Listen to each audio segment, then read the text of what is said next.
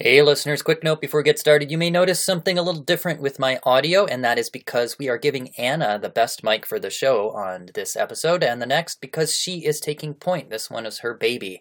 And this is really a special couple of episodes because this topic of the Byzantines is near and dear to Anna's heart in a way that only other history geeks will understand, but I'm sure that you're one of them, so I'm sure you do. so I hope you enjoy her passion let loose in these two episodes as much as I did. All right, let's get started. Today's Dead Idea. This is part two of our series on Byzantine court eunuchs, and today Anna reminds us that you don't need nuts to carry a big stick. this is the story of a eunuch military commander, Justinian's right hand man, Narses. That's what we're talking about today on Dead Ideas.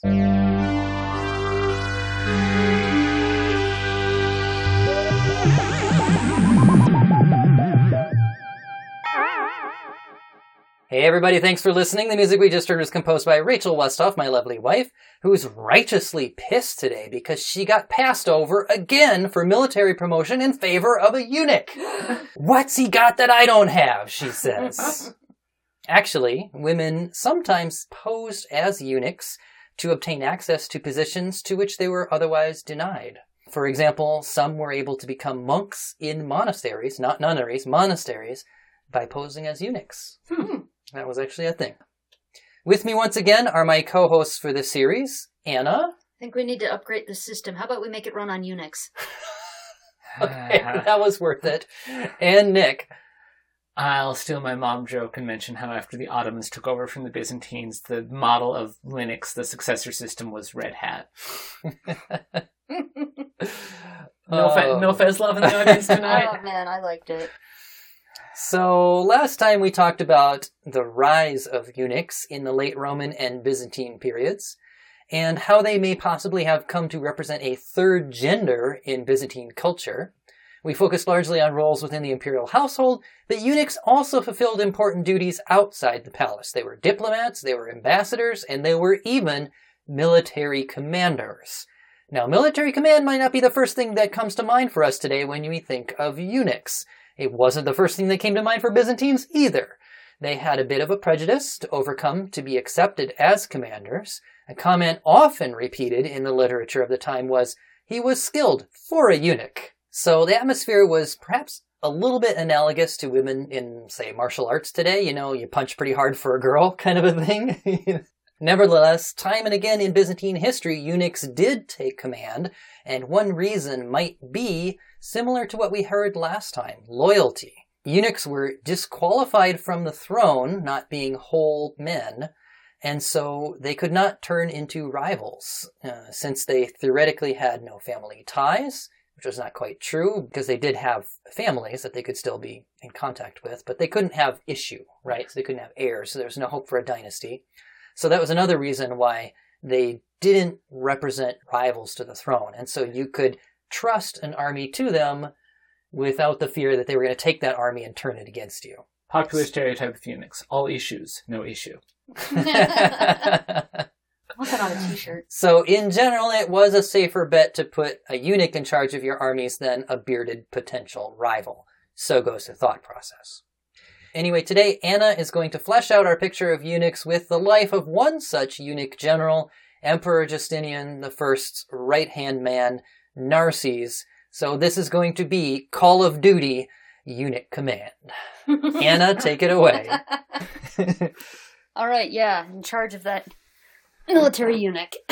okay, all right. So picture this: we're casting for a period movie, uh, sword and sandals flick. It's set in the sixth century, and it's about a general prophesied to bring down the king of Rome. And the working title for this flick is going to be Conqueror of Italy. nice. All I right. love it. I want to. Who are you casting? Just without any descriptions for the title character. Who are you going to cast? I would love to see Arnold Schwarzenegger try to play a eunuch.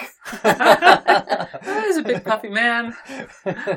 I just have a hard time not seeing Russell Crowe with sword and sandals now. Right, it's kind of yeah. like firmly in my It's mind. just sort of like the scruffy gravitas, sort of staring off into the middle Yeah. distance, looking. but You know. clean shaven, Yeah, not the scruffy testosterone. Right, yeah, he can't be the old man, hair, Russell yeah. Crowe, but yeah. He's he's he's not exactly looking quite like he's um, uh, you know, like posing for a statue. Exactly. Not exactly one of those classical statues. More like Wallace Shawn. Who's Wallace Shawn?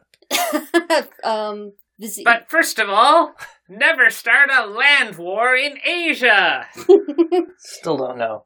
Princess Bride. He was Vizzini. Oh, yeah, um, okay. Is it Vizzini? The little guy who uh, does the thing with poisoning and then ends up getting himself poisoned. Uh, Inconceivable. Yeah, inconceivable. Also, the Grand Nagus on Deep Space Nine. Bringing Oh, I to... hate him. Oh, Yeah, he's God, terrible. That's terrible. Okay. All right. Well, this sort of also ties into our discussion. Um, despite all of what we've just said, this isn't a comedy. The person that we're describing today is one of the most unlikely and amazing people in a period that is literally chocked to the gills full of amazing and unexpected people. a eunuch conquering Italy?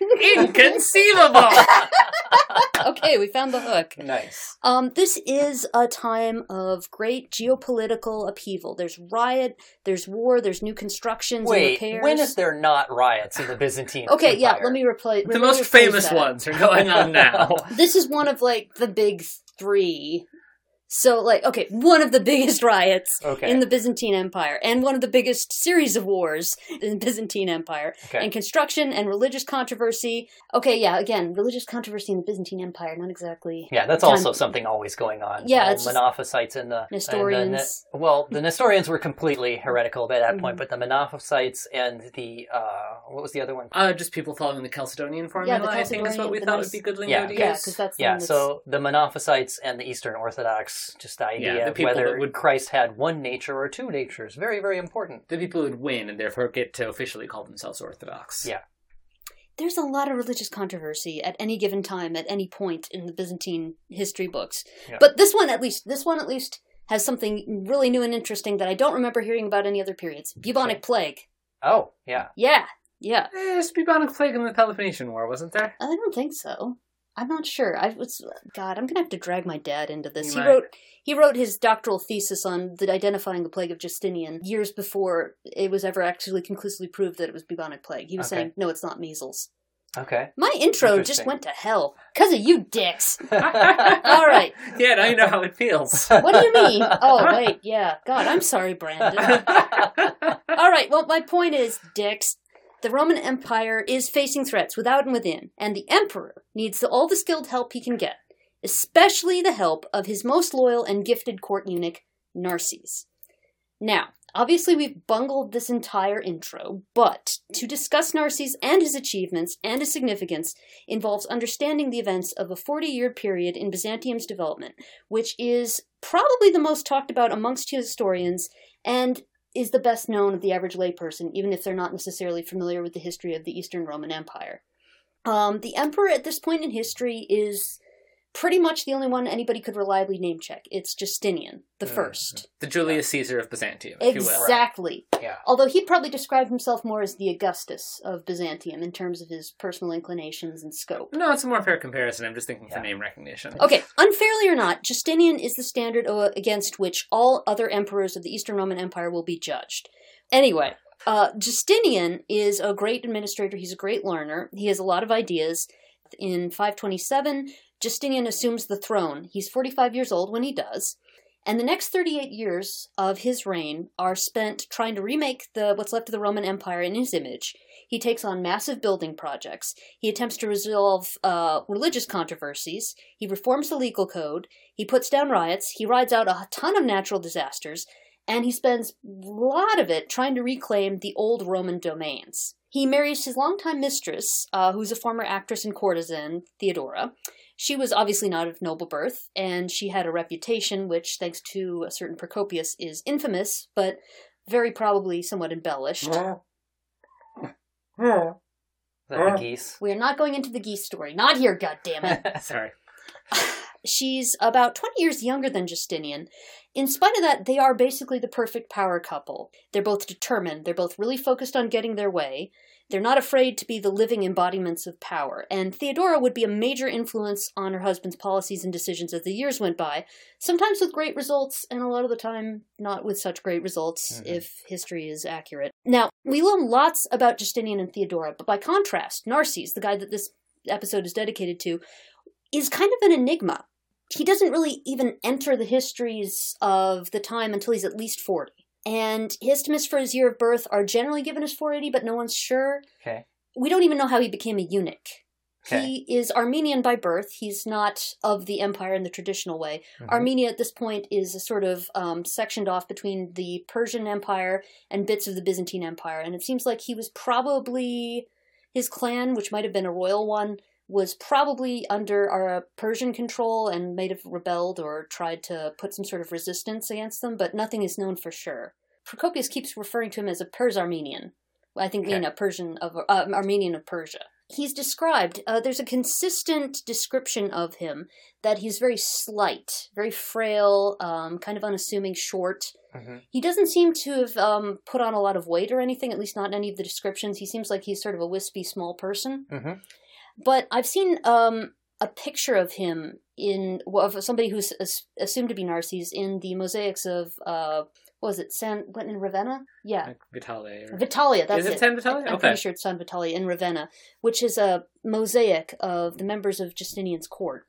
And there's a man there who's usually said to be Narses, and he looks kind of very old, gray-haired, hangdog expression, and a little bit of a beard actually, sort of in his on his Oh, jowls. Interesting. Yeah, so if that is Narses, it raises a lot of questions on how he became a eunuch. Was he, is he like just sort of naturally impotent, or Yeah. what? What's his deal? It's not exactly clear. So he could have been made a eunuch after puberty, Yeah. and then So at the time when he's been described, it's like not exactly, Hmm.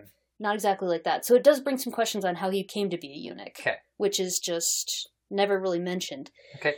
It's also not clear about how he ends up working for Justinian. Uh, most sources agree that while he didn't have lots of formal education and he had no military background or any kind of military training, he was whip smart. He was very adaptable to to evolving situations, and he was steadfastly loyal, which were a very good cluster of traits, and that kept him alive, and it kept him in the emperor's good graces. And it's all the sort of stereotypical eunuch cluster for that matter. yeah, Yeah, yeah. fit it well apparently. Yeah. Procopius uh, describes him as a eunuch and guardian of the royal treasures, but for the rest, keen and more energetic than one would be expected of a eunuch. Hmm. So that's Okay. an interesting data point right there. Sure. So the first time Narses really enters uh, the histories is the Nika riots. I Also love known the as- Nika riots. Yeah, here goes here goes Brandon's face. It just Yeah. creases in this sort of weird abstract ecstasy. So everybody, uh, if you really want to dig into the Nika riots, check out the History of Byzantium podcast by Robin Pierson, who we will interview later in this series. But he has a really good episode on the Nika riots. I'm looking forward to listen to that too. Yeah. I hope I just do it credit, but And at this point, Narses hasn't yet entered the picture, but not this is yet all build up to This this. is the right? build-up. Okay. Anyway, to summarize, local politics in Constantinople are a fucking mess. Uh, there are two factions, nominally in charge of keeping the peace on the streets, but they, at this point in time, are acting out of control like militias and severely messing with Justinian's plans. So chariot racing hooligans, essentially. Basically, yeah, exactly. That's, it's like that's what I love about Byzantine politics is they don't have like Republicans and Democrats. the They were called the Blues and the Greens, but they weren't political parties. They were fan clubs of chariot racing teams, right? Worse, they're fan clubs of chariot racing teams that become political parties. Yeah. Exactly. they become politically involved. They become basically that's the parties. Mhm. It's Kind of like the politics of Glasgow, from what I've heard. But well, again, hooligans. yeah, right? exactly. We're gonna get letters. yeah. Anyway, as as you just said, Mm-hmm. like much in the arbitrary way that uh, in American politics, red and blue have come to stand for the Republican and the Democratic um, parties in Mhm. American politics, much in the same way, Constantinople has two color-coded quasi-political parties known as the Blues and the Greens, which originated in charioteer teams uh, that raced in the Hippodrome, which was just sort of where you had your grand spectacle sponsored by the state. I really want a hippodrome someday. Fuck yeah!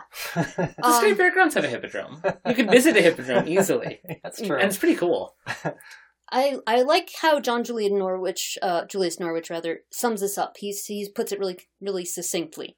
Quote. Their teams originally referred to the colors worn by the two principal teams of charioteers, but their leaders were by now appointed by the government, who also entrusted them with important defensive duties, uh, responsibilities, including guard duties and the maintaining of the defensive walls. Thus, in all the main cities of the empire, they existed as two semi political parties which combined on occasion to form a local militia.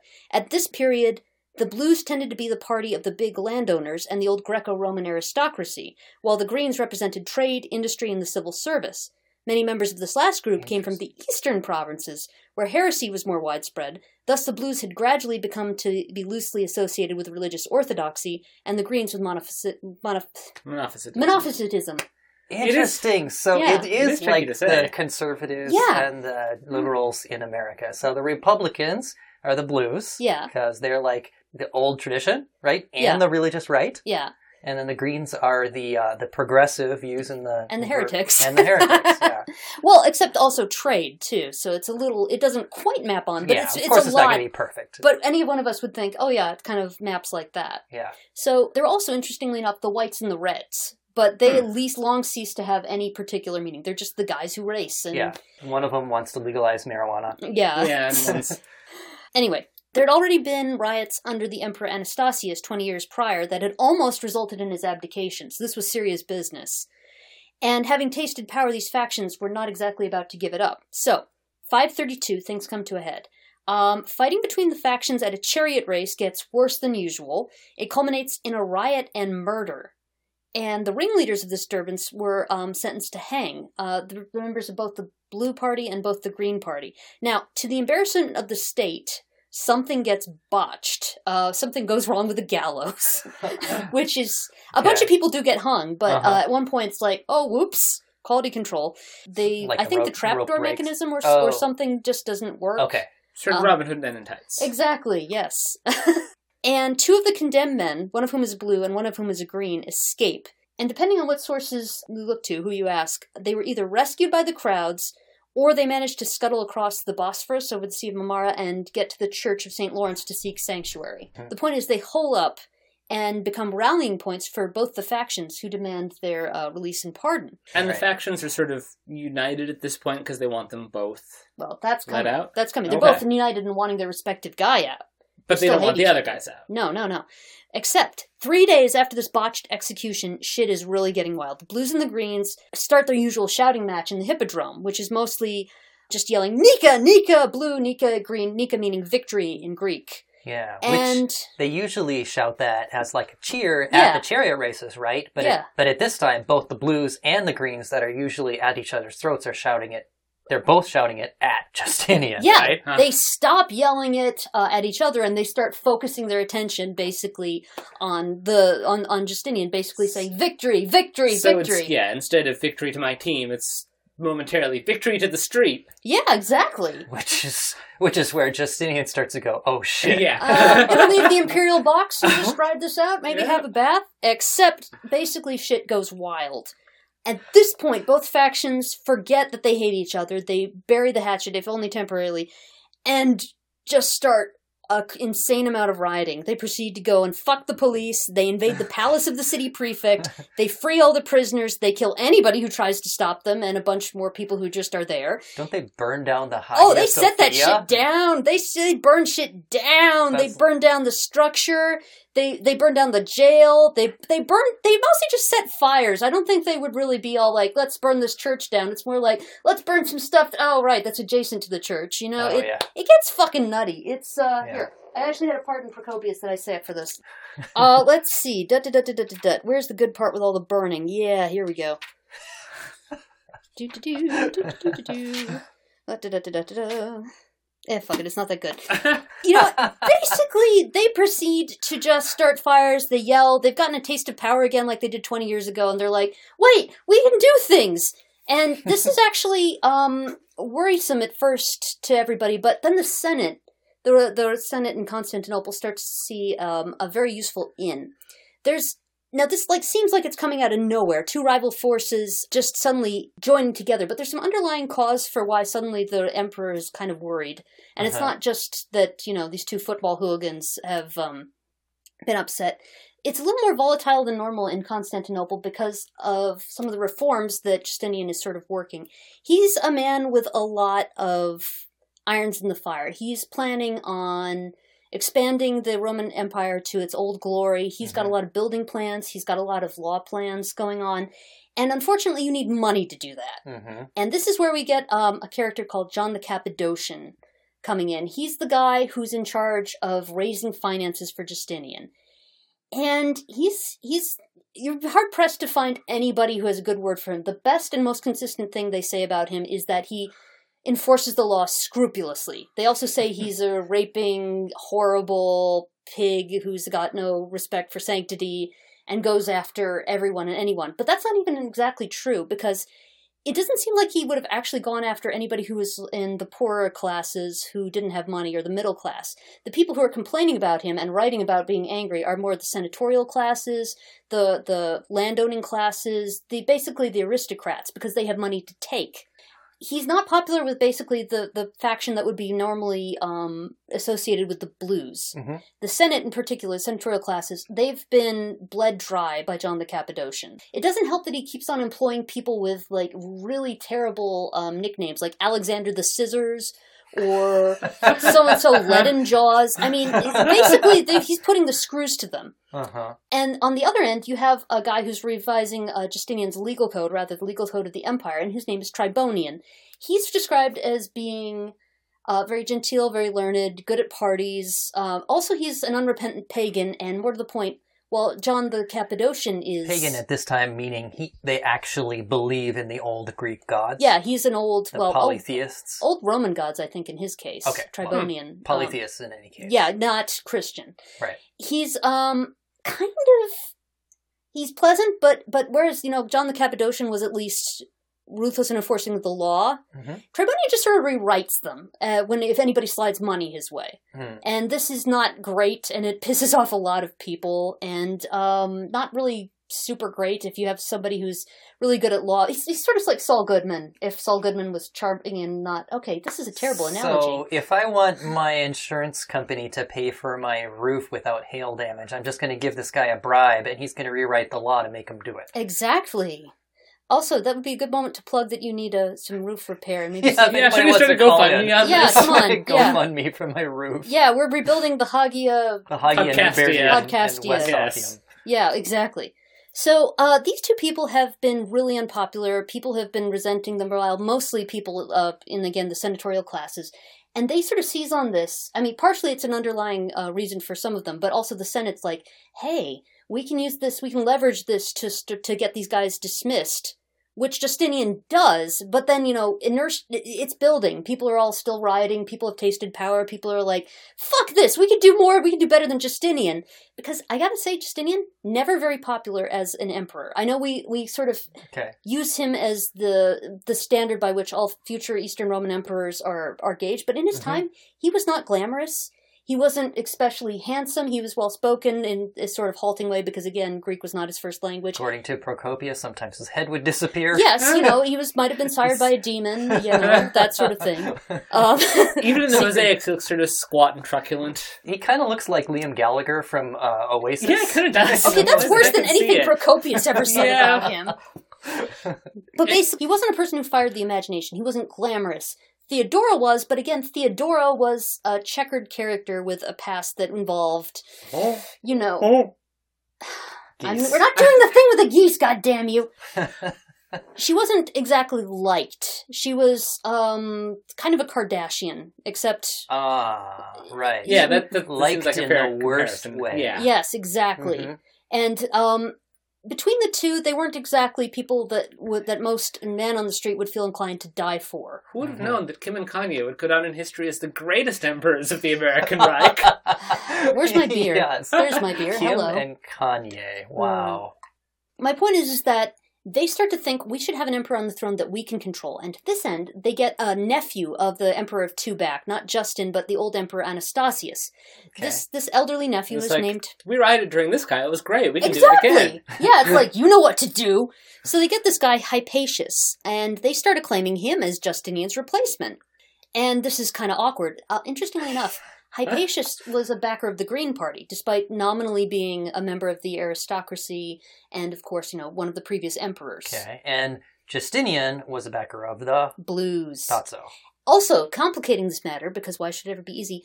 Theodora, despite her um, father, her birth father, being green and also being, you know, a working girl, part of the entertainment class, and Mhm. you'd think would be a green, she was a partisan of the blues.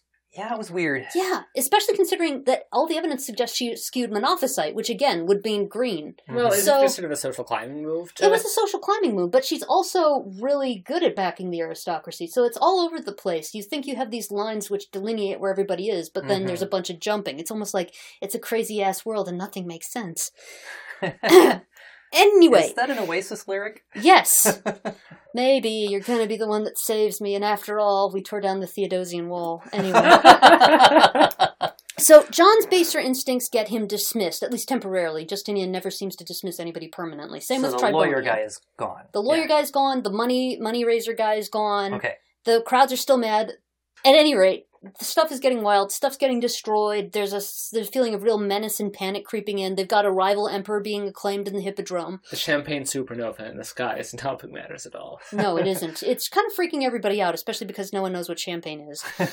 um what happens is basically uh, all Justinian gets together with a bunch of his uh, best advisors, people he trusts, and is sort of debating whether they need to abdicate and run away. Theodora makes a really famous speech, which I'm not going to recount here, but it's really worth mentioning. She basically says, Fuck it, I'm a working girl. I finally got to the top of the top. I'm basically the closest thing to a god on earth. You're not telling me I'm going back to nothing. If we get killed, fine. Purple makes a great burial shroud. The Imperial Purple. yeah, that is a good line. Yeah. I could see that like at the end of a movie like Pretty Woman or something.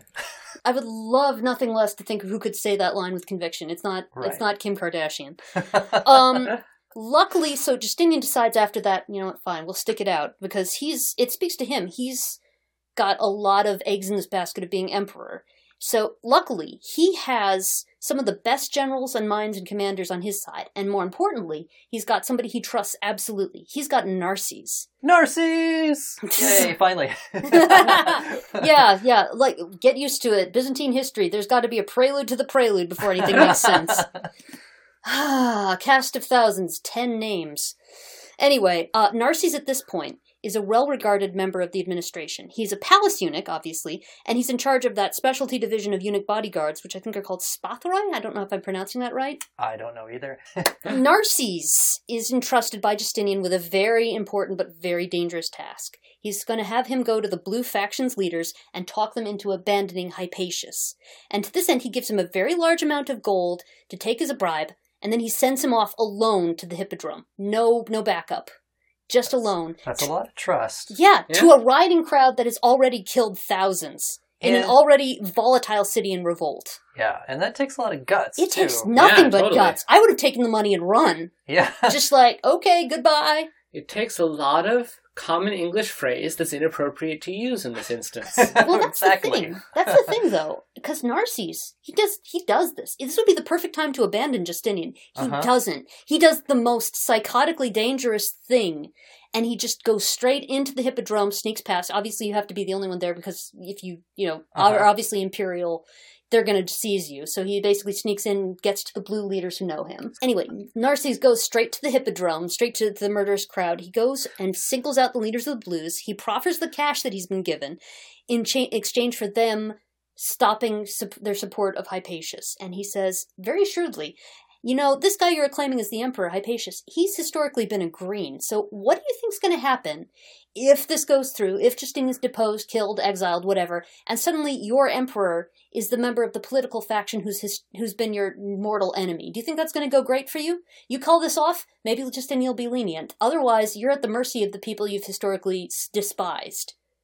And his words, plus the bribe, kind of help sway the blues leaders into, um, you know, get backing towards Justinian's way of thinking. So, in the hippodrome, they're basically doing the coronation of Hypatius. And in the middle of it, all of a sudden, the leaders of the blue and most of the rest of the blue faction suddenly leave the proceedings, which kind of surprises everybody. So the remainder of the rioters, and especially the Greens, are just sort of like, okay, milling around. And then it comes terribly clear what's going to go on when soldiers arrive at every available entrance. Ouch. Yeah, ouch, in a big way. They find out in a very brutal fashion what's going on once these Imperial troops start killing everybody in the Hippodrome. And this is pretty fucking awful. Um, 30,000 people get killed. which even if inflated is still going to be a really Yeah. horrible Yeah, number. yeah, like way more people than really should have been put to the sword. Right. In a place where you can't times get out. or Yeah, Yeah. exactly. And Hypatius is dragged off his throne, possibly, depending on who you ask, by Narses' de- um, detachment of bodyguards, of eunuch bodyguards. hmm Justinian is actually inclined to spare him. He has eunuch bodyguards too. Yeah, yeah. So he's a eunuch surrounded by eunuchs. He's the commander of the eunuch bodyguards. Awesome. Yeah, so he shows up and it's like, uh, okay, I just realized that this is an audio format, so the imperious little snap and point wasn't going to go anywhere. it looked awesome. Well, Yeah. Thank you. Thank you. I'm into making gestures just like a eunuch. Uh, so, again, Justinian's kind of inclined to spare Hypatius. He thinks Hypatius kind of got dragged into it. He doesn't want to kill Anastasius. He doesn't have beef with him.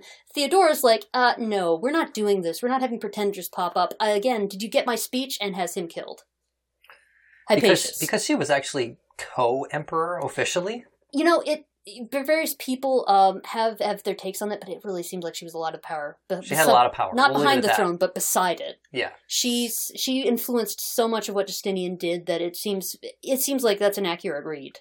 so quick side question: How Mhm. common was it for pretenders in Byzantine society to be straight up killed, as opposed to mutilated and sent off to a monastery somewhere? See, this is sort of a weird. I get the impression it's kind of a weird changeover from the Roman tendency to just straight up kill your rivals. Once you get sort of get Christianity as an influence, ironically enough, it's more mutilation. You, you, you, you it's not right to just straight up kill somebody. It's the worst possible outcome. So you just basically make sure they're unfit to rule and schlep them off somewhere where you don't have to think about them. You tonsor them, send them to a monastery. Yeah. But that was more a later thing than this. Well, I get the impression mutilation really took off around the time um, Heraclius, or was it Heraclius? I never I'm remember. sure. I, I always said Heraclius, but yeah, in the next century, um, that mutilation and torture becomes more of a thing. At this point, it's sort of you know wibbly wobbly. I think it's a changeover again for a non for for somewhere where Christianity is mostly the state religion. It's not considered great to murder your rivals, even if it's sometimes considered inevitable. Mhm. So I think probably Justinian would have gone the, you know, castrate and sent to a monastery route. He doesn't seem to have actively hated a whole lot of people. That's the interesting thing. For somebody who is so paranoid about losing his position, he sort of puts up with a lot from people. Just Theodora not so much. Right. Theodora kind of remarkably not, if we're believing what people say about it. Hmm The end point, the takeaway, is that Narses has basically proven that all of the trust put in him is completely justified. He did something insanely dangerous. He risked horrible mutilation, torture, prolonged death, and, you know, also the opportunity to scarper with a bunch Yeah. of money. Had Yeah. every reason to betray Justinian. Exactly. And I think, you know, it's it's funny because it takes an incredible amount of courage to do that. hmm It takes utter conviction and belief in what you're doing. hmm And I think that's an amazing data point because even though we don't get a whole lot of insight into his mind from anybody who's not recounting just the times in general and not him Mhm. specifically, that is an amazing data point as to what his character was. Yeah. Yeah. point. Yeah. Mm-hmm. So, next bit with uh, Narcisse Italy. So, something which is super fucking awkward for everybody, the Byzantine Empire, is that despite considering themselves Romans, arguably, I would say, being Romans, Mhm. they don't actually control the city of Rome outright. Right. Kind of an awkward thing to have on your stationery when people say, oh, so this is printed in Rome? No? Hello? the empire, the Roman Empire, is going strong. Um, it was divided, I forget the exact date, but into a tetrarchy by um, Diocletian. yeah, basically, it was the one I said last episode. I think it's three twenty-four. That sounds something right. like that. ish, and yeah. and Oh, then, wait, no, no, that's, that's Constantine the Great, though, right? Founded Yeah, that's- Byzantium. Yeah, Diocletian was a little earlier. Yeah, he was earlier. okay. Well, Yeah. around that time. Yeah, basically, the empire was getting very large, Mhm. taking it basically too hard to maintain and too hard to administer. So Diocletian st- uh, started the Tetrarchy, which was Mhm. a junior emperor and a senior emperor in the west, a junior emperor and a senior emperor in the east. This worked for I don't know five minutes. Then uh, the whole backstabbing parade started, and da da da da da.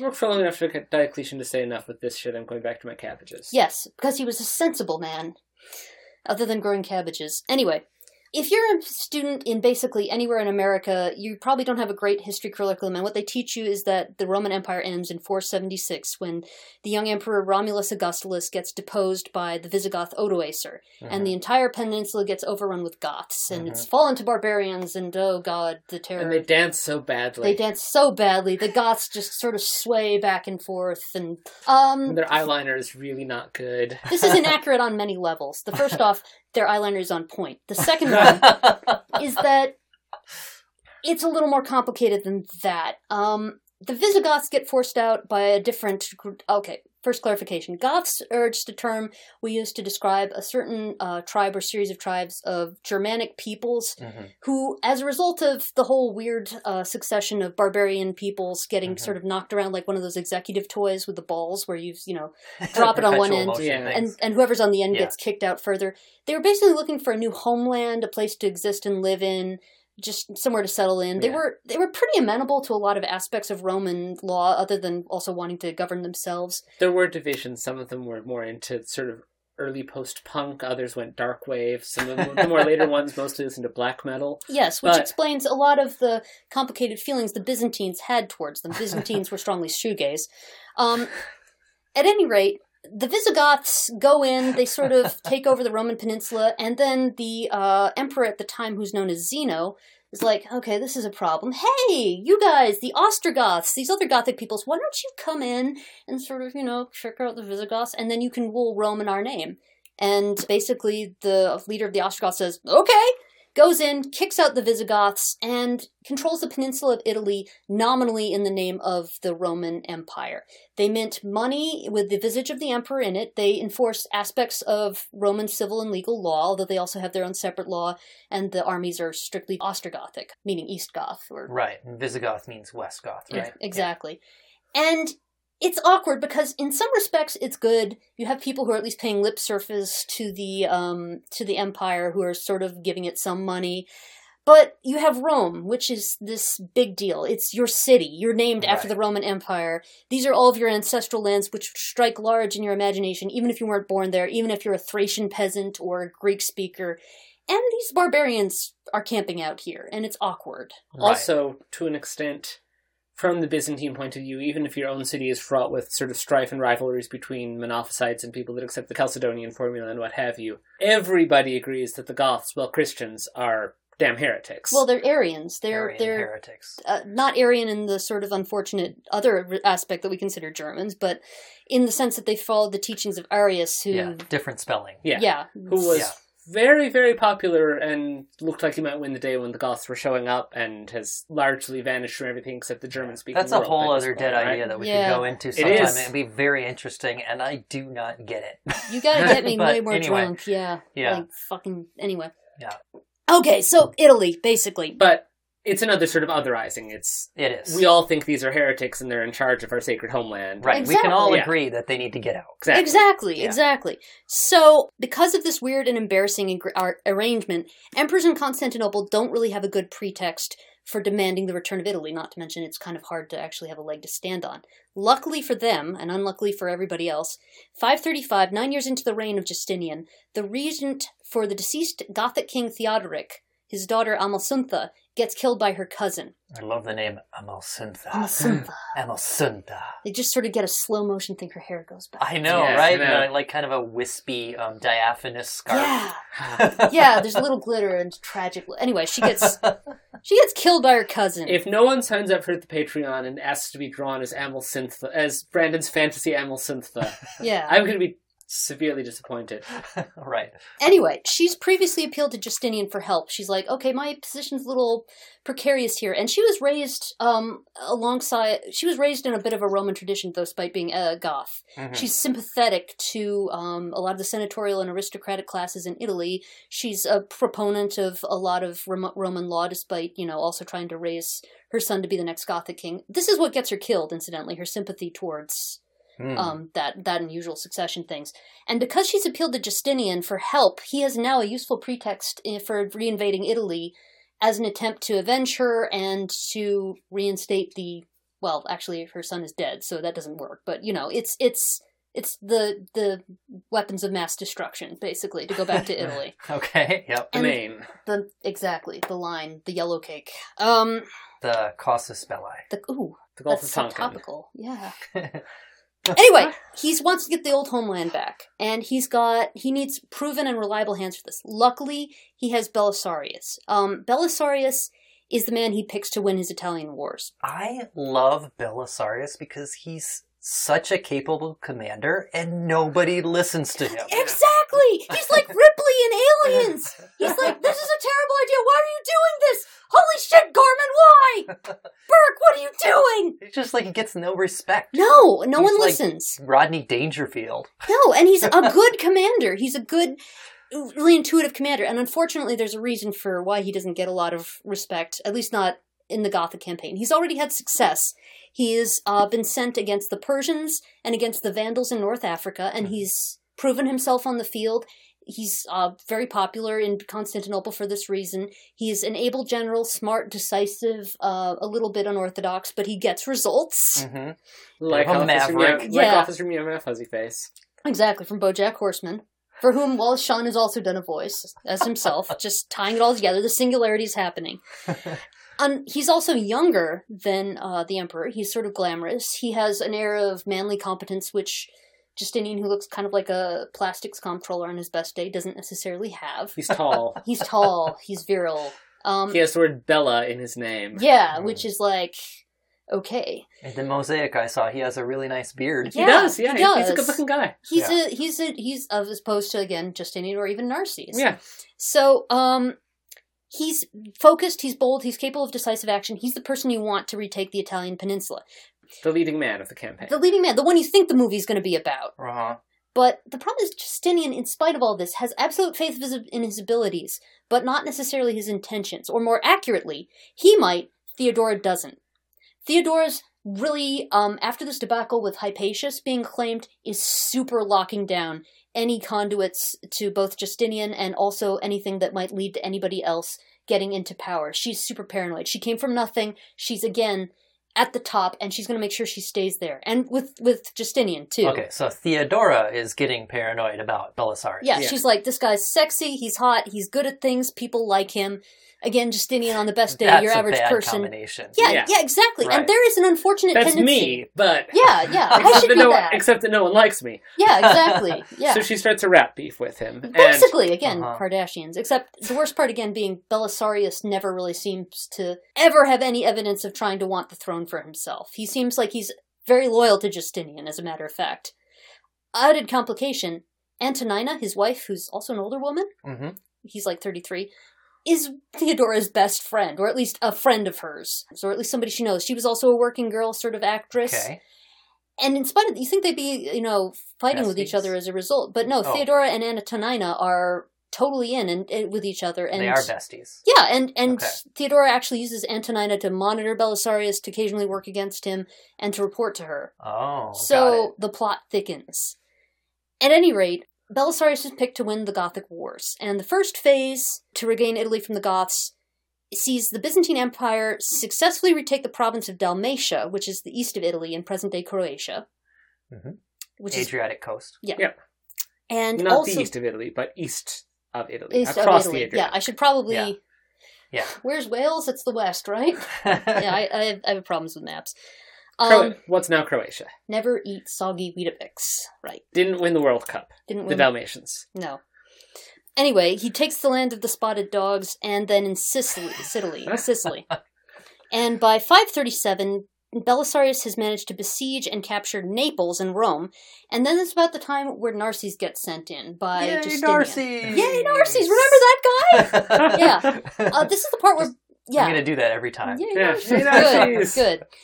He gets sent over because Justinian's like, okay, this is going great, maybe a little too great.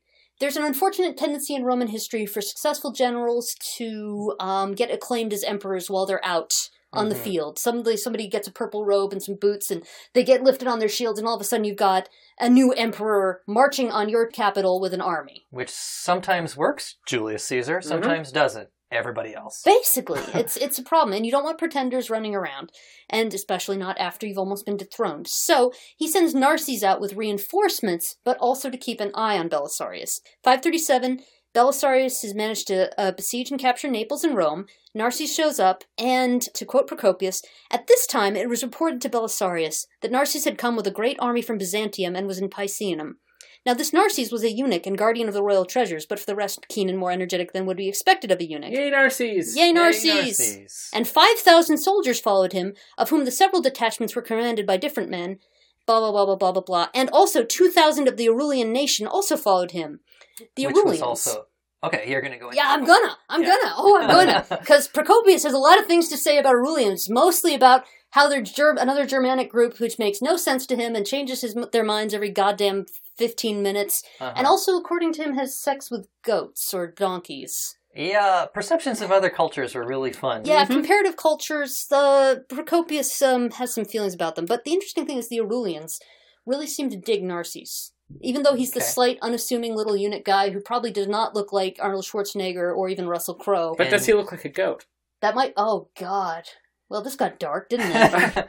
but also, more to the point, uh, Germanic peoples they did not employ eunuchs and probably saw eunuchs as weird. Weird or effeminate or bizarre But or suspect. Small, wispy beard. I mean, Yeah, I mean, Like a goat. like yeah, right. so very attractive. or alternate. Well, or alternately. Oh, you're funny little man. I like you. Who knows? or both. Yeah. Yeah, but this is where things start to get complicated. Um, because again, af- he's a.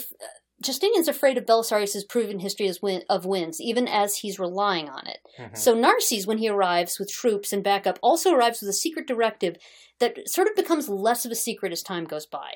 Our boy Narses is basically given the go-ahead to undercut Belisarius's tactics and authority as he sees fit. Oh, it was intentional. I didn't know it seems part. like it was largely intentional. Wow. People ascribe a lot of different motivations to it, but it seems like it's like, okay, Narses I can trust to sort of retake the rest of the peninsula, taking over from Belisarius, and more critically, you know, keeping him from getting too big for his britches.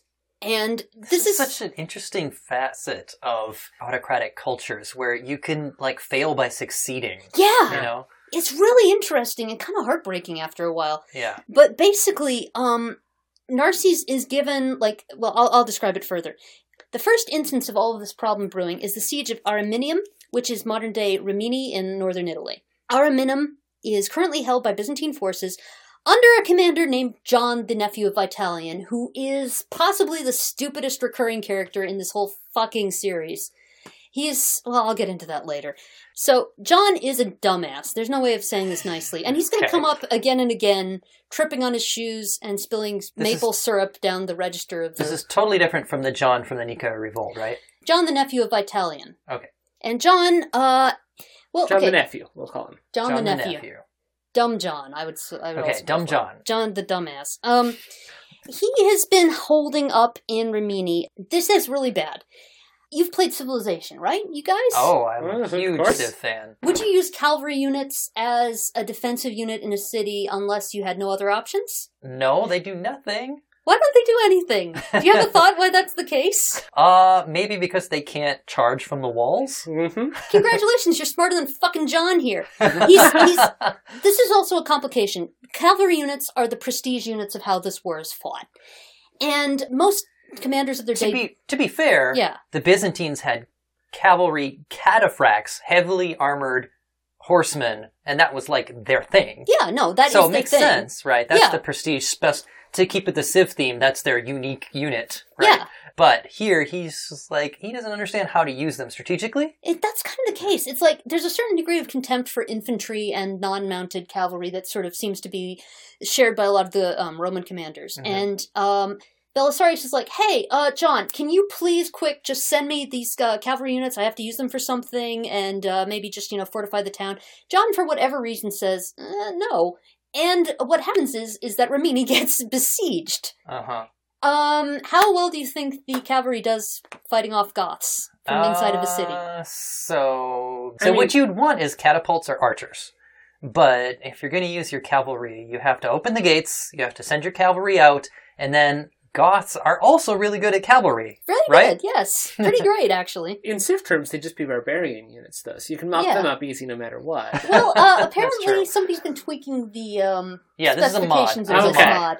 I Yeah. feel like we should have like Andre just come in to do a, a Grandmaster Mo thing about yelling at John about why this is the dumbest way to fortify a city. right. Yeah, and that Shout out to our Moism series. oh Yes. hell yeah.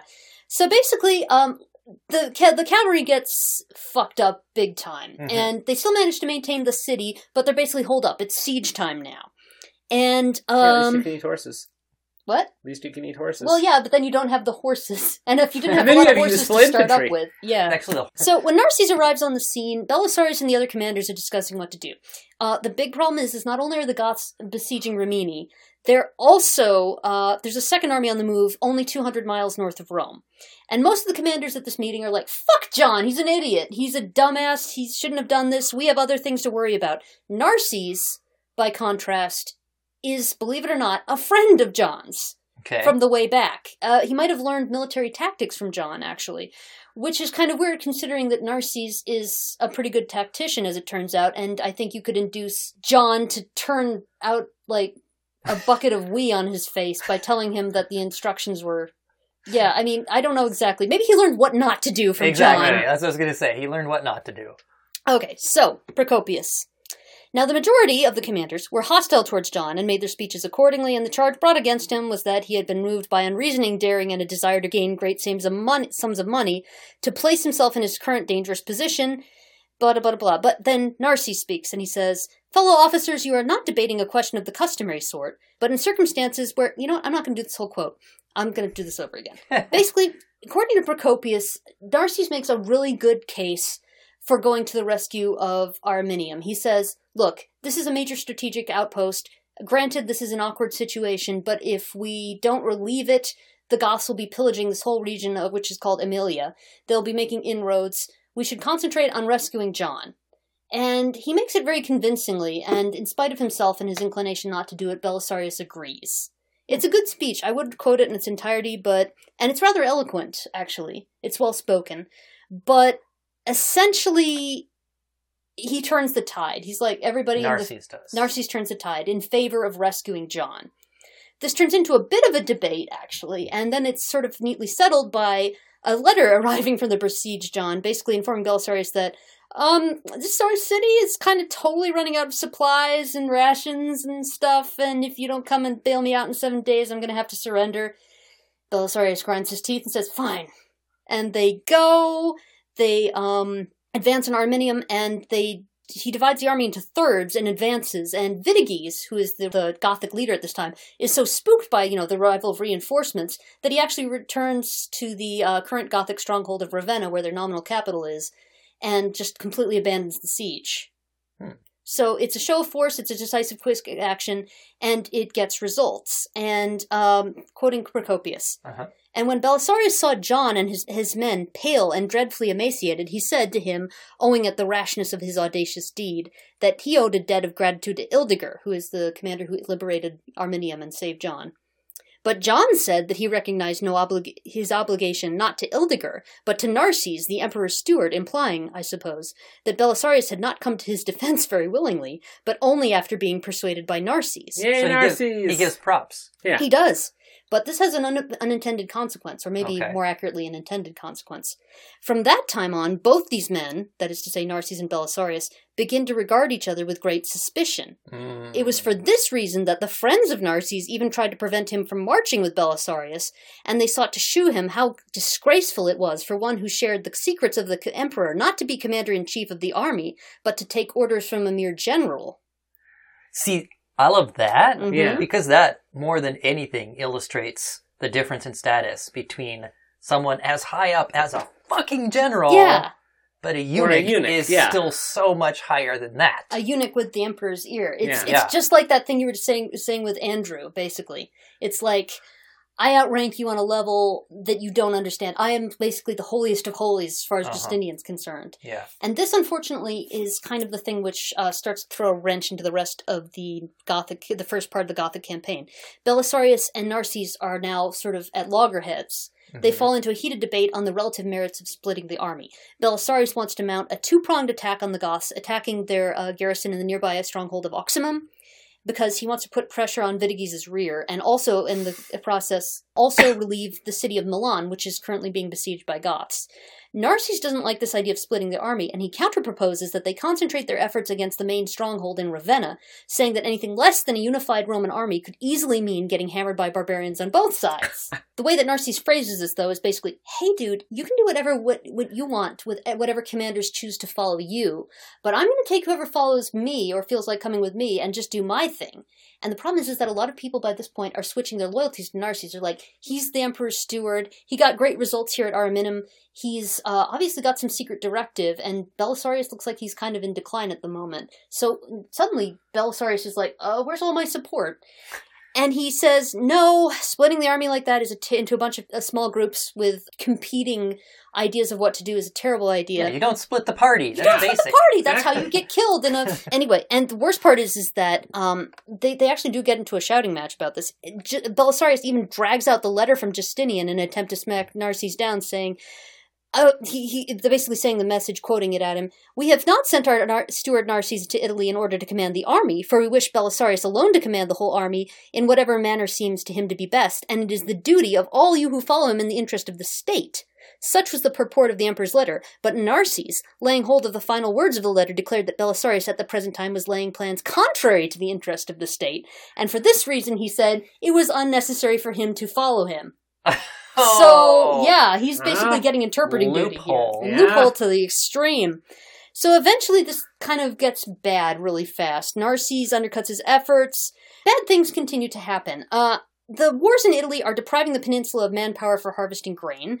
Also, the armies are consuming a lot of food, and if you kill off big chunks of your civilian um, population, no one's bringing in the harvest. hmm So this is kind of getting bad fast. And uh, on top of all of this, a new hostile force, some very different East Germanic tribes called the Franks, show up and just start fucking around, uh, crossing over the Alps and basically dismaying everybody, including the Goths, who they sort of break allegiances with willy nilly. It's they're not great, these guys. So uh.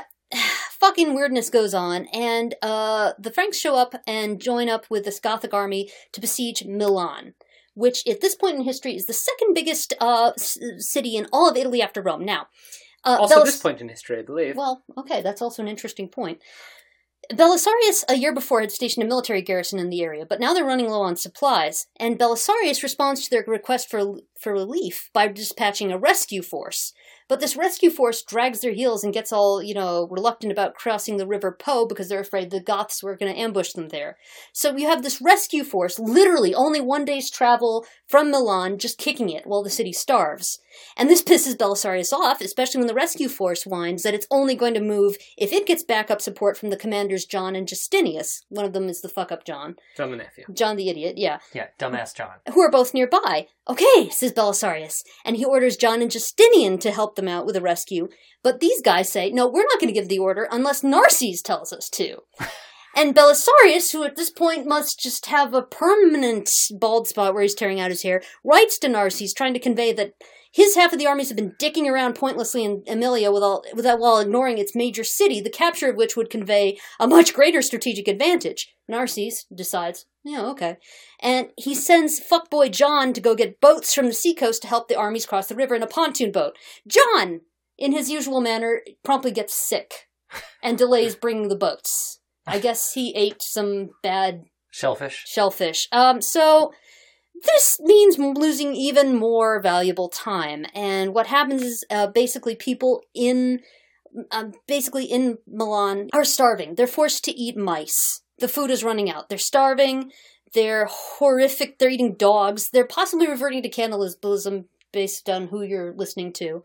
And uh, the the person inside who's in charge of the Roman em- uh, command is like, okay, we have to negotiate with the barbarians. Please say that you'll let us go and that you'll spare the inhabitants of the town from the siege. The barbarians say, no, we'll let the Rom- you, the Roman garrison, go, but we're basically putting everybody to the sword. The Roman commander, to his great credit, tries to rally his uh, men to do a last noble charge so they don't bone the citizens of Milan. His people, his guys are like, no, let's just leave. So they leave. And a lot of people get put to the sword. It's horrific. A starving populace is basically subjected to the entire horrors of, you know, what happens you break a siege and a bunch of barbarians are pissed at you. And in 539, they pull out of Milan, and it's really nasty, and people get cut up and fed to dogs, blah, blah, blah. And uh, there's no repercussions for anybody who dragged their heels on the rescue mission, basically. Uh, the worst thing that happens. So, John. Yeah. Yeah. Yeah. John basically is like, well, I had the runs. And this is that a didn't major. make you faster, did it, John? No, it didn't.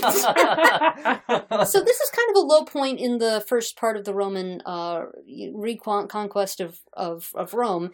It's a lot of good work undone. They lose a major strategic strong point, and about 300,000 or so are dead in the biggest Italian cities. Justinian doesn't actually punish Narses at all. He's like, you know, maybe this is working a little too well. Why don't you come back to Constantinople? He does, but even this ends up fucking things up because the Aurelian mercenaries mm-hmm. that are under him, the Germans, yeah. like, well, no, we came here with Narses. We leave with Narses. And then they go and do crazy German things and eventually repent and go back to Constantinople saying, We're sorry, we're friends of the Empire. But by then the wars dragged on, and those were people who uh-huh. Justinian could have used. Uh, rather, more accurately, Belisarius could have used. So that's uh, Narses' first jaunt into Italy, but he comes back under better circumstances.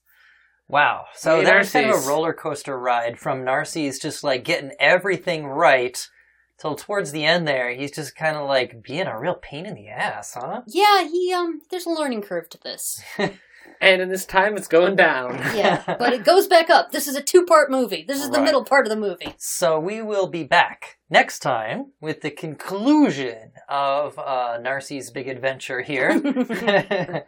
uh, Bannon will be back to to tell us what happens in the the rest of the career of our military commander, Narses. So everybody, check it out next time. Uh, we'll be back in two weeks for that. Thank you, Anna and Nick, for being on the show. Thanks for letting me yell yeah. and get spittle all over this. Yeah, I'll clean up my MacBook later. Yeah, I've been here Great job, weeks now. So, so everybody, if you like what we're doing, let us know. Let Anna know if you love her style of telling history because I was loving it. I digging it. So, also, if you want to support us, you can at Patreon. Uh, throw us five bucks a month and you get your portrait drawn as whatever the F you want. Do you want to be drawn as John the Dumbass? Probably not. But you could be a badass general like fucking Narses. Narses. So, yeah.